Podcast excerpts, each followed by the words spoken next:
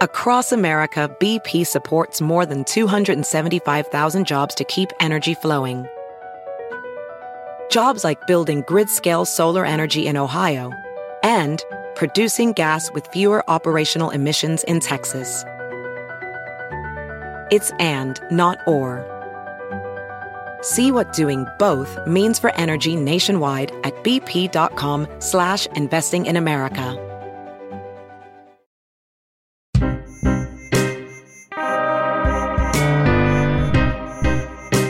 I'm Freddie Mabitela, and welcome to Alibi. This is a show that's going to investigate the case of a single man over eight episodes. A man who has been convicted to life in prison and claims to be innocent after all these years. Paul McNally is a journalist who works with the Wits Justice Project in Johannesburg, and he says that he's found someone, and this guy might be innocent. I will just say that he has a fighting chance. His name is Anthony de Vries. He's from a suburb just outside Joburg called Ennerdale. He fixed cars and worked with his hands, but now he's greying a little. And really, he has spent most of his life inside prison. And I'm quite sure you get a lot of such cases where people write letters to the Wits Justice Project and they're seeking help and they're all claiming their innocence. Yeah, we get a lot of these letters. We get about six to ten of them every week. Run me through the letters that you receive and the different stories that you've probably encountered. And then maybe we could get to why, in particular, you chose this story. This one is um, okay. I'm going to be quoting. I am a 28 year old male serving life imprisonment of murder I didn't commit. This is Marvin Adams. He's the journalism intern at Justice Project. And one of his jobs is to go through letters from inmates. So this is a letter we this guy has been writing to us since I think a year ago, and he says the DNA evidence can be challenged. We're a group of journalists who look at miscarriages of justice, torture, and wrongful conviction. We're based in Wits University in Johannesburg, and we mix journalism and advocacy to investigate stories where the justice system is potentially broken. The doctor's cross examination was not given in court, and any other forensics experts were not present during the trial date. Marvin has a stack of letters with him, and these are only from this week. He picks up another at random. And he's saying he just didn't commit this murder, but he was convicted for this murder. In theory, each one of these letters represents a case that we could do instead of Anthony. It represents another wrongful conviction that we could pursue instead. That means you've heard a lot of endorsements that probably sound like Anthony's many times. people are like, I'm innocent and there's nothing wrong with what I did. So you're quite familiar with uh, this kind of story or someone providing their alibi and you being able to tell, yeah, by gut feel, if they're right, uh, if they're a little too suspicious. So there were actually several steps to me meeting Anthony de Vries. And it started with a colleague from Justice Project. She introduced me to a woman called Melanie Smith. And I went to go meet Melanie down at her house in Ennerdale, which is just outside of Johannesburg. I went down to Ennerdale in my tiny black Ford. I went on the freeway and drove right up to Melanie's house. And she was so warm to me. I'd never met her before, and she gave me this huge hug. And immediately she started showing me around her house and pointing out things that were up on the wall. Up on the mantle, Melanie shows me her wedding photo. It's a close up of her and her husband kissing. His name is Llewellyn, and he's in a grey suit. My mom framed it for our first anniversary. You would never guess this from looking at the photo that Melanie and Llewellyn were married while Llewellyn was still in jail. So my, my family were there, his family were there, and we had a couple of friends of ours. So it was actually very, very nice. And we were supposed to get married in Baviaanspoort, but then we got transferred from there. But luckily the people were very nice in Mangaung and they arranged everything for us. Llewellyn held up three cigarette trucks while in his early 20s. And for this, he was sentenced to 33 years. It's it's very difficult sometimes, Paul. But like I say, when you when you love someone and you know that that person is a good person, regardless of what they've done. Do you understand what I'm saying? Because we all make mistakes and we all learn from them. When I asked Melanie if Llewellyn is innocent, she says, of course not. She says he deserves to have been convicted. She sticks to the fact that her husband is guilty of his crimes and should serve out his sentence. Was he with a group of I was guys? with a group of guys, Are they, do they live around here? all from here. Did they all go to jail as well? Yes, all, all of them. I'm sure I told them if they come home and this shit happens again, they did. Hmm. I would personally kill them. I still don't get how this is going to lead us to Anthony. Llewellyn, the guy in the grey suit in the wedding photo, the one kissing Melanie, he's the guy who directs me to Anthony de Vries through Melanie. She's very harsh on her husband, and she tells me so earnestly that I need to contact this guy, Anthony. You need to speak to this guy, she tells me. So it was all up to the energy that Melanie had put into how she endorses Anthony. Well, I think what did it was that we had this wife and husband team, one of them inside jail and the other outside jail, and they had both discussed and decided that Anthony de Vries was someone that they both endorsed. The way Melanie described it was that Anthony was more innocent than the rest. All right. So now do we get to meet the man? The next step is definitely to give Anthony de Vries a call.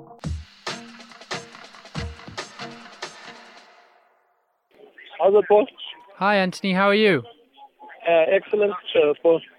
Is, is now an okay time? Should I call you back later? No, it's okay. You can talk, Paul. I feel nervous speaking to Anthony. He's speaking to me on the phone from Boksburg Correctional Center. And I'd just like to say that on this first phone call to Anthony, I have no knowledge of his case.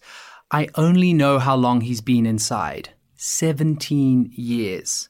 And how insistent he is that he shouldn't have ever been put there. You see, what is the thing? It's because I was sentenced about how much I can say 17 years ago. Yeah? Hello? Yeah? Are you dead? Yeah, I'm here. Yeah. So I was sentenced 17 years ago, and since I've tried everything in my power to get things straightened out, but at the time I ended up giving up hope to get justice the straight way, and I just decided to say that I'll do my sentence because what I'm doing, I'm doing life. Ne? As you can hear, Anthony is a clear spoken middle aged man. He sounds how you hope a man will sound when chasing a wrongful conviction. And and the crime itself was it an armed? What did they hold up? These guys? What did they? It was rob? it was armed robbery, where in the armed robbery there was two two murders. Okay. Wow. And and what and who and what did they rob? Who did they rob? It was a Fidelity Guard van that was robbed. Fidelity is a cash in transit company. So think of guys with guns collecting and depositing huge sums of money. Two of the guys working for Fidelity Guards was killed in in the armed robbery. I am totally stunned by the violence of this crime. I feel like this is a, a scene from a movie that's been described here by Anthony. And his lack of connection to the scene makes me feel like it's someone who's describing a story that's nowhere related to him.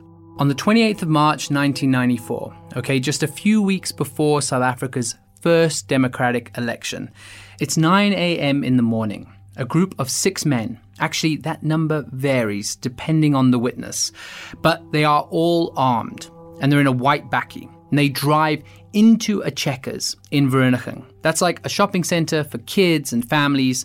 People are there doing their weekly shops. Now, the bakkie drives through the parking lot right up to the front of the center where the shops are. You know, it's nine in the morning. I'm quite sure there were a lot of witnesses, which could have made this a very simple, easy to spot case to say, no, we've seen that guy, eyewitnesses, and uh, what's not to just really pin down these guys. Well, that is something we're going to get into for sure in later episodes. The truth is, there were a lot of shoppers there, and that means potentially a lot of witnesses.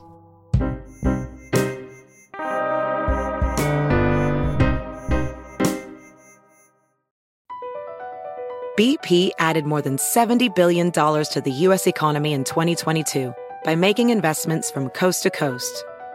Investments like building charging hubs for fleets of electric buses in California and starting up new infrastructure in the Gulf of Mexico. It's and, not or. See what doing both means for energy nationwide at bp.com slash investing in America. Buckle up, folks. The Car Pro Show podcast is here to rescue you from the doldrums of everyday life. And you can find it on iHeart, Apple, Spotify, or wherever your podcast cravings take you. What do we have here, Doctor? Looks like yet another case of the Car Pro Show podcast giddies. Do you concur? I concur. And it's spreading like wildfire. I know, but the podcast is so powerful. Jerry and Kevin dish out all the juicy car news from the Car Pro Friends universe. They review and chat about the latest car lineups from all the big players in the industry. And they take live calls to help steer car buyers in the right direction. It's highly addictive and impossible to shake. Do we alert the press? Are you crazy? If more people discover the Car Pro Show podcast and its cornucopia of car curriculum, this thing will spiral out of control. Listen to the Car Pro Show on iHeart, Apple, Spotify, or wherever your podcast desires take you. Brought to you by CarPro.com, where you now have a friend in the car buying business. CarPro.com.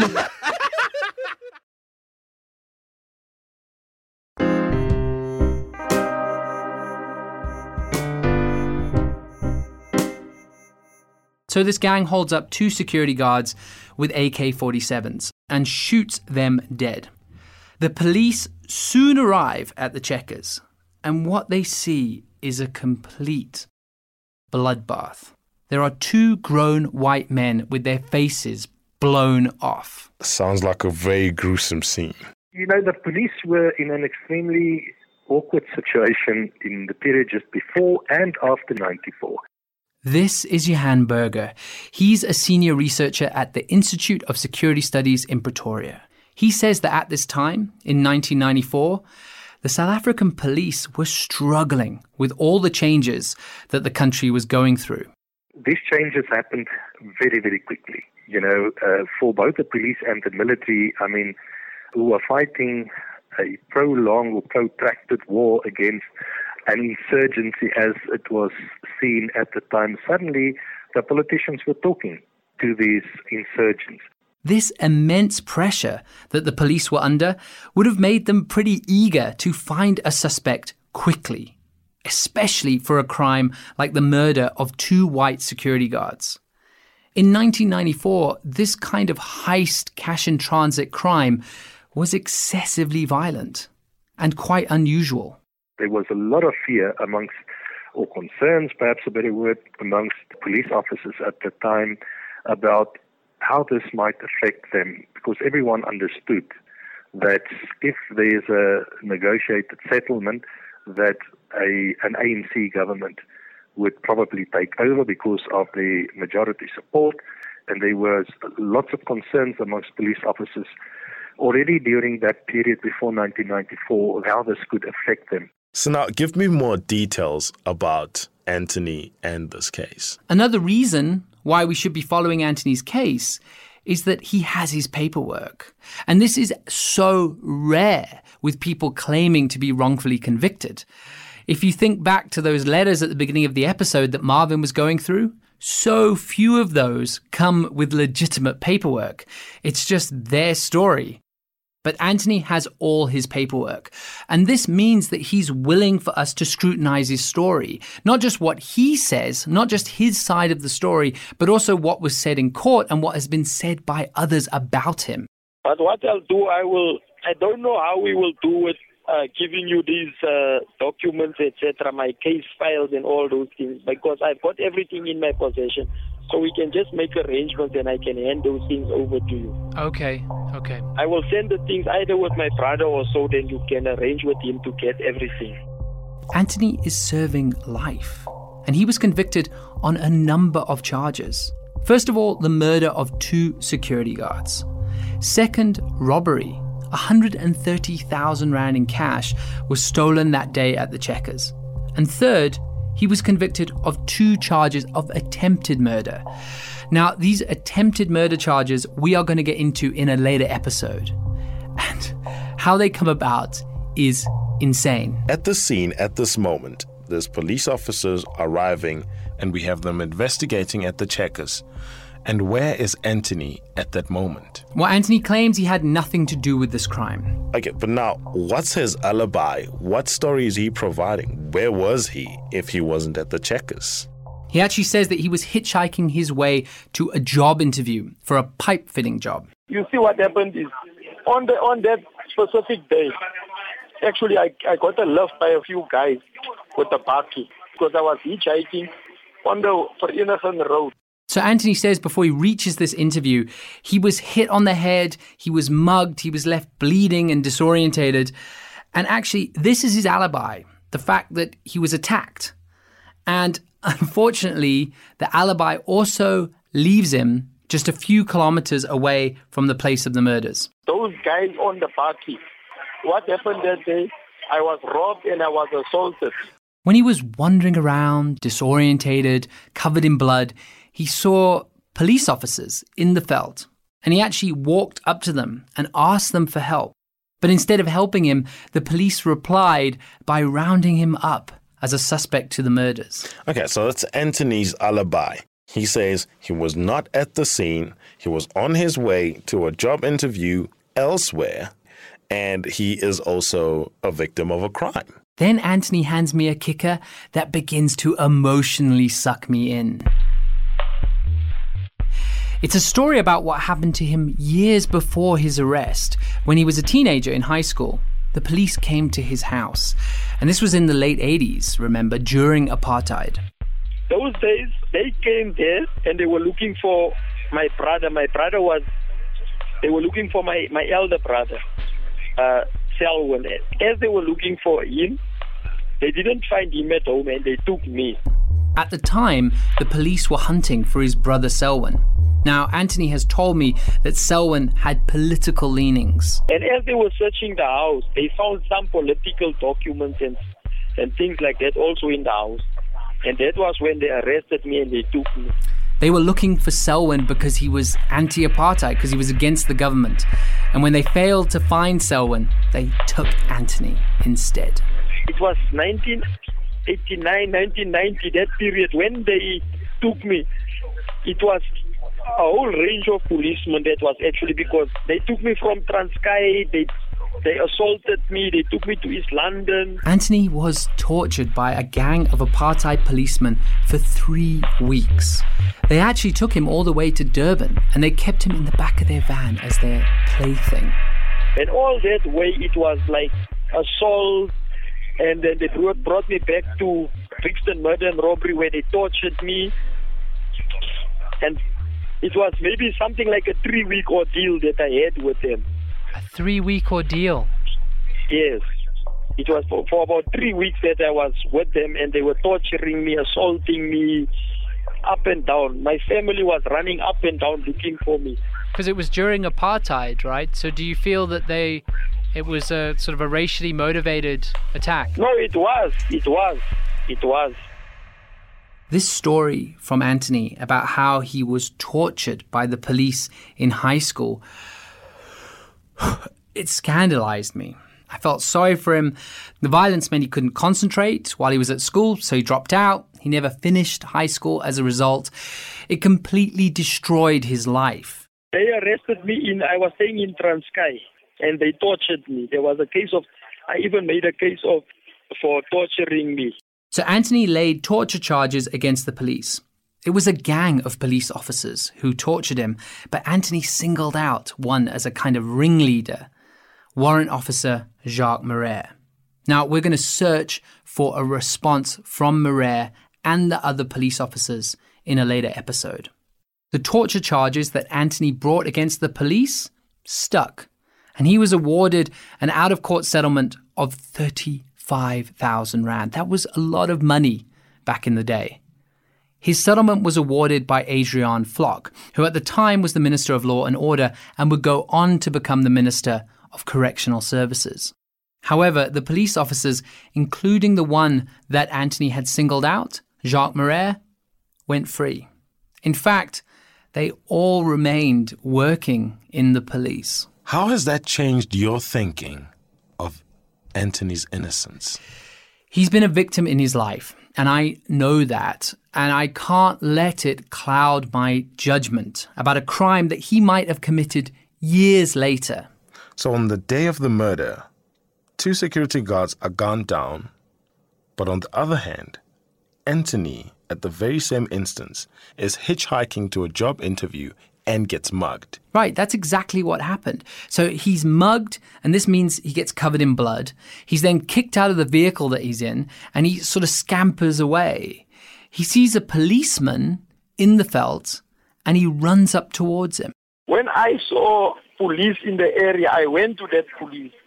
When I went to them for help, they arrested me and they took me to the scene. So this man was looking for help, trying to say, okay, safe haven, here are the police, let me tell them, you know, the crime that has just been committed against me. No, you know what? Looking at the history that he has with police officers, this is a guy who should be hating the police. I don't get why he would voluntarily run towards the police. Yeah, it's a good point. I don't know. I mean, he was so anti the police he actually carried around a letter with him at all times from Lawyers for Human Rights saying that he must never be interviewed by the police without a lawyer present. This was because of his past. This was because he'd been tortured while in high school. And then to run to the police for help seems a little dubious. The time when they when they arrested me, they knew me immediately because we knew each other. Yeah, they, they knew me from before due to the cases that I had previously against murder and robbery.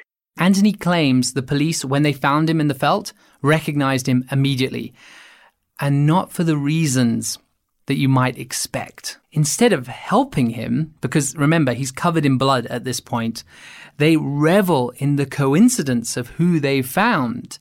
They have found Anthony de Vries, they take Anthony to the investigating officer, who is busy commanding the scene.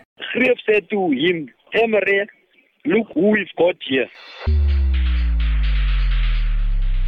This is the second I realize that Anthony's torture episode in Durban and the security guard murders are linked. And not just because they both involve the police, but Anthony's torturer in Durban and the investigating officer for the security guard murders, for which Anthony was convicted, is the same guy. It's Warrant Officer Jacques Marais. It's the same guy, just years later. Anthony is brought to the scene covered in blood, and he stares his old torturer in the eye. Across America, BP supports more than 275,000 jobs to keep energy flowing. Jobs like building grid scale solar energy in Ohio and producing gas with fewer operational emissions in Texas. It's and, not or. See what doing both means for energy nationwide at bp.com slash investing in America. Buckle up, folks. The Car Pro Show podcast is here to rescue you from the doldrums of everyday life. And you can find it on iHeart, Apple, Spotify, or wherever your podcast cravings take you. What do we have here, Doctor? Looks like yet another case of the Car Pro Show podcast giddies. Do you concur? I concur, and it's spreading like wildfire. I know, but the podcast is so powerful. Jerry and Kevin dish out all the juicy car news from the Car Pro Friends universe. They review and chat about the latest car lineups from all the big players in the industry. And they take live calls to help steer car buyers in the right direction. It's highly addictive and impossible to shake. Do we alert the press? Are you crazy? If more people discover the Car Pro Show podcast and its cornucopia of car curriculum, this thing will spiral out of control. Listen to the Car Pro Show on iHeart, Apple, Spotify, or wherever your podcast desires take you. Brought to you by CarPro.com, where you now have a friend in the car buying business. CarPro.com.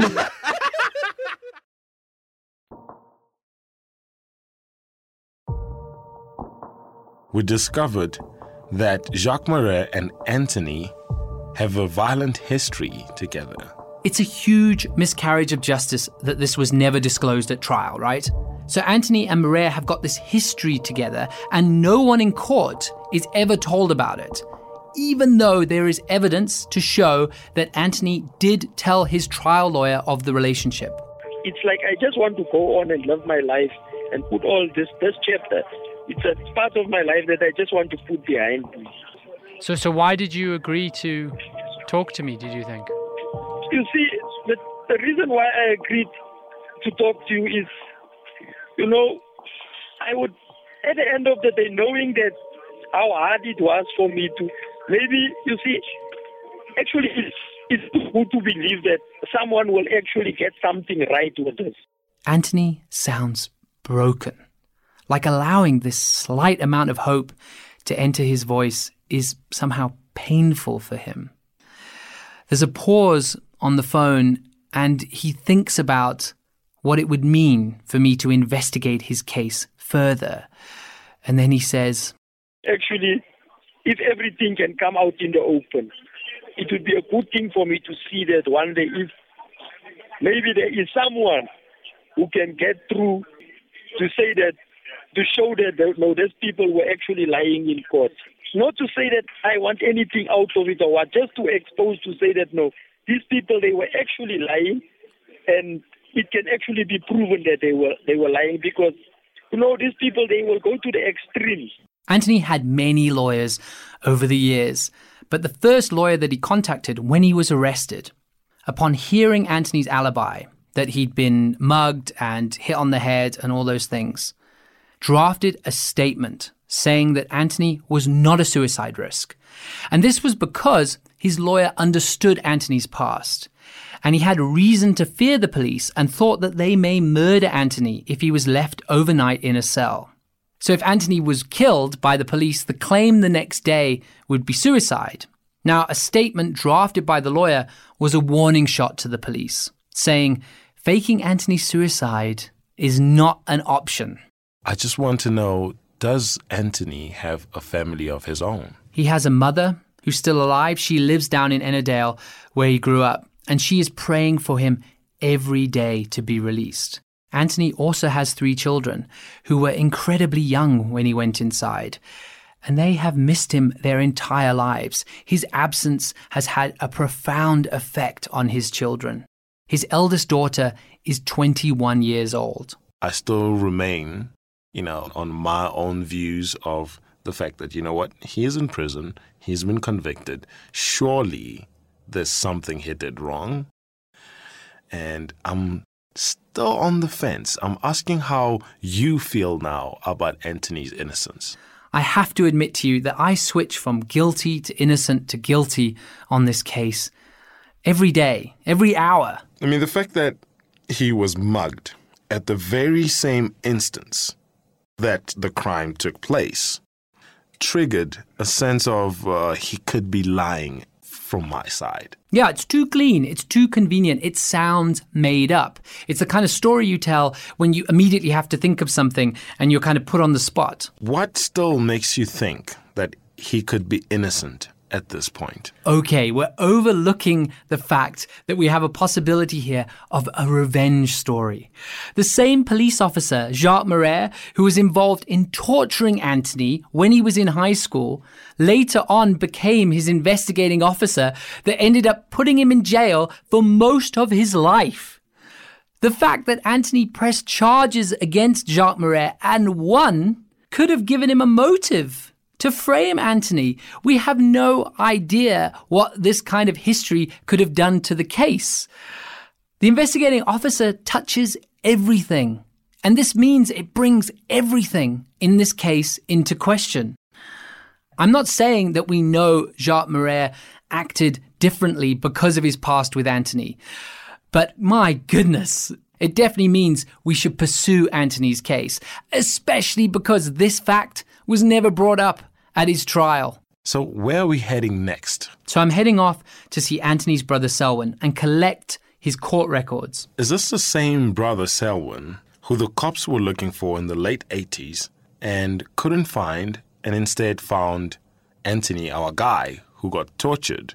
Yeah, this is the same guy. Anthony tells me his brother Selwyn was very political. Like he was deep involved in the struggle, fighting for the end of apartheid. And that's why the cops were looking for him on that fateful day when they took Anthony instead. And really, I want to know if Selwyn feels responsible for his brother being tortured. And also, I want to know what Selwyn thinks of this police officer, Jacques Marais. You've been listening to Alibi. This is the show that will investigate a single criminal case over eight weeks. I'm Freddie Mabitela. Alibi is investigated, edited, produced, and written by Paul McNally. It is brought to you by the Wits Radio Academy, Wits Justice Project, and is part of the Citizen Justice Network. Editorial oversight is given by Franz Kruger and Nooshin Erfani. Production oversight and music is composed by John Bachman. Extra script editing and production is by Elna Schutz. Mixed by Kutlwano Serame. Additional editorial help by Gavin Haynes, Tom McNally, and Kyla Hermanson. We are based in Johannesburg, South Africa. You can find our podcast on alibi.org.za or on iTunes. Join us next week for episode 2 of Alibi, the show that will investigate a single criminal case over eight weeks. Next week on Alibi, Paul visits Anthony's brother, Selwyn, and gets shown a few pictures of the crime scene. What is? Can you describe that? Is that him? That's Anthony. Yeah. But where? What? Where's? What's all the blood from? I mean, so he's he's got his face is covered in blood. Yeah. I don't know whether it was hit by the cops. Jeez, is that one of the guys who was shot? He was shot. Don't like to look at pictures like that. Oh, this is not nice. Look. Across America, BP supports more than 275,000 jobs to keep energy flowing. Jobs like building grid scale solar energy in Ohio and producing gas with fewer operational emissions in Texas. It's and, not or.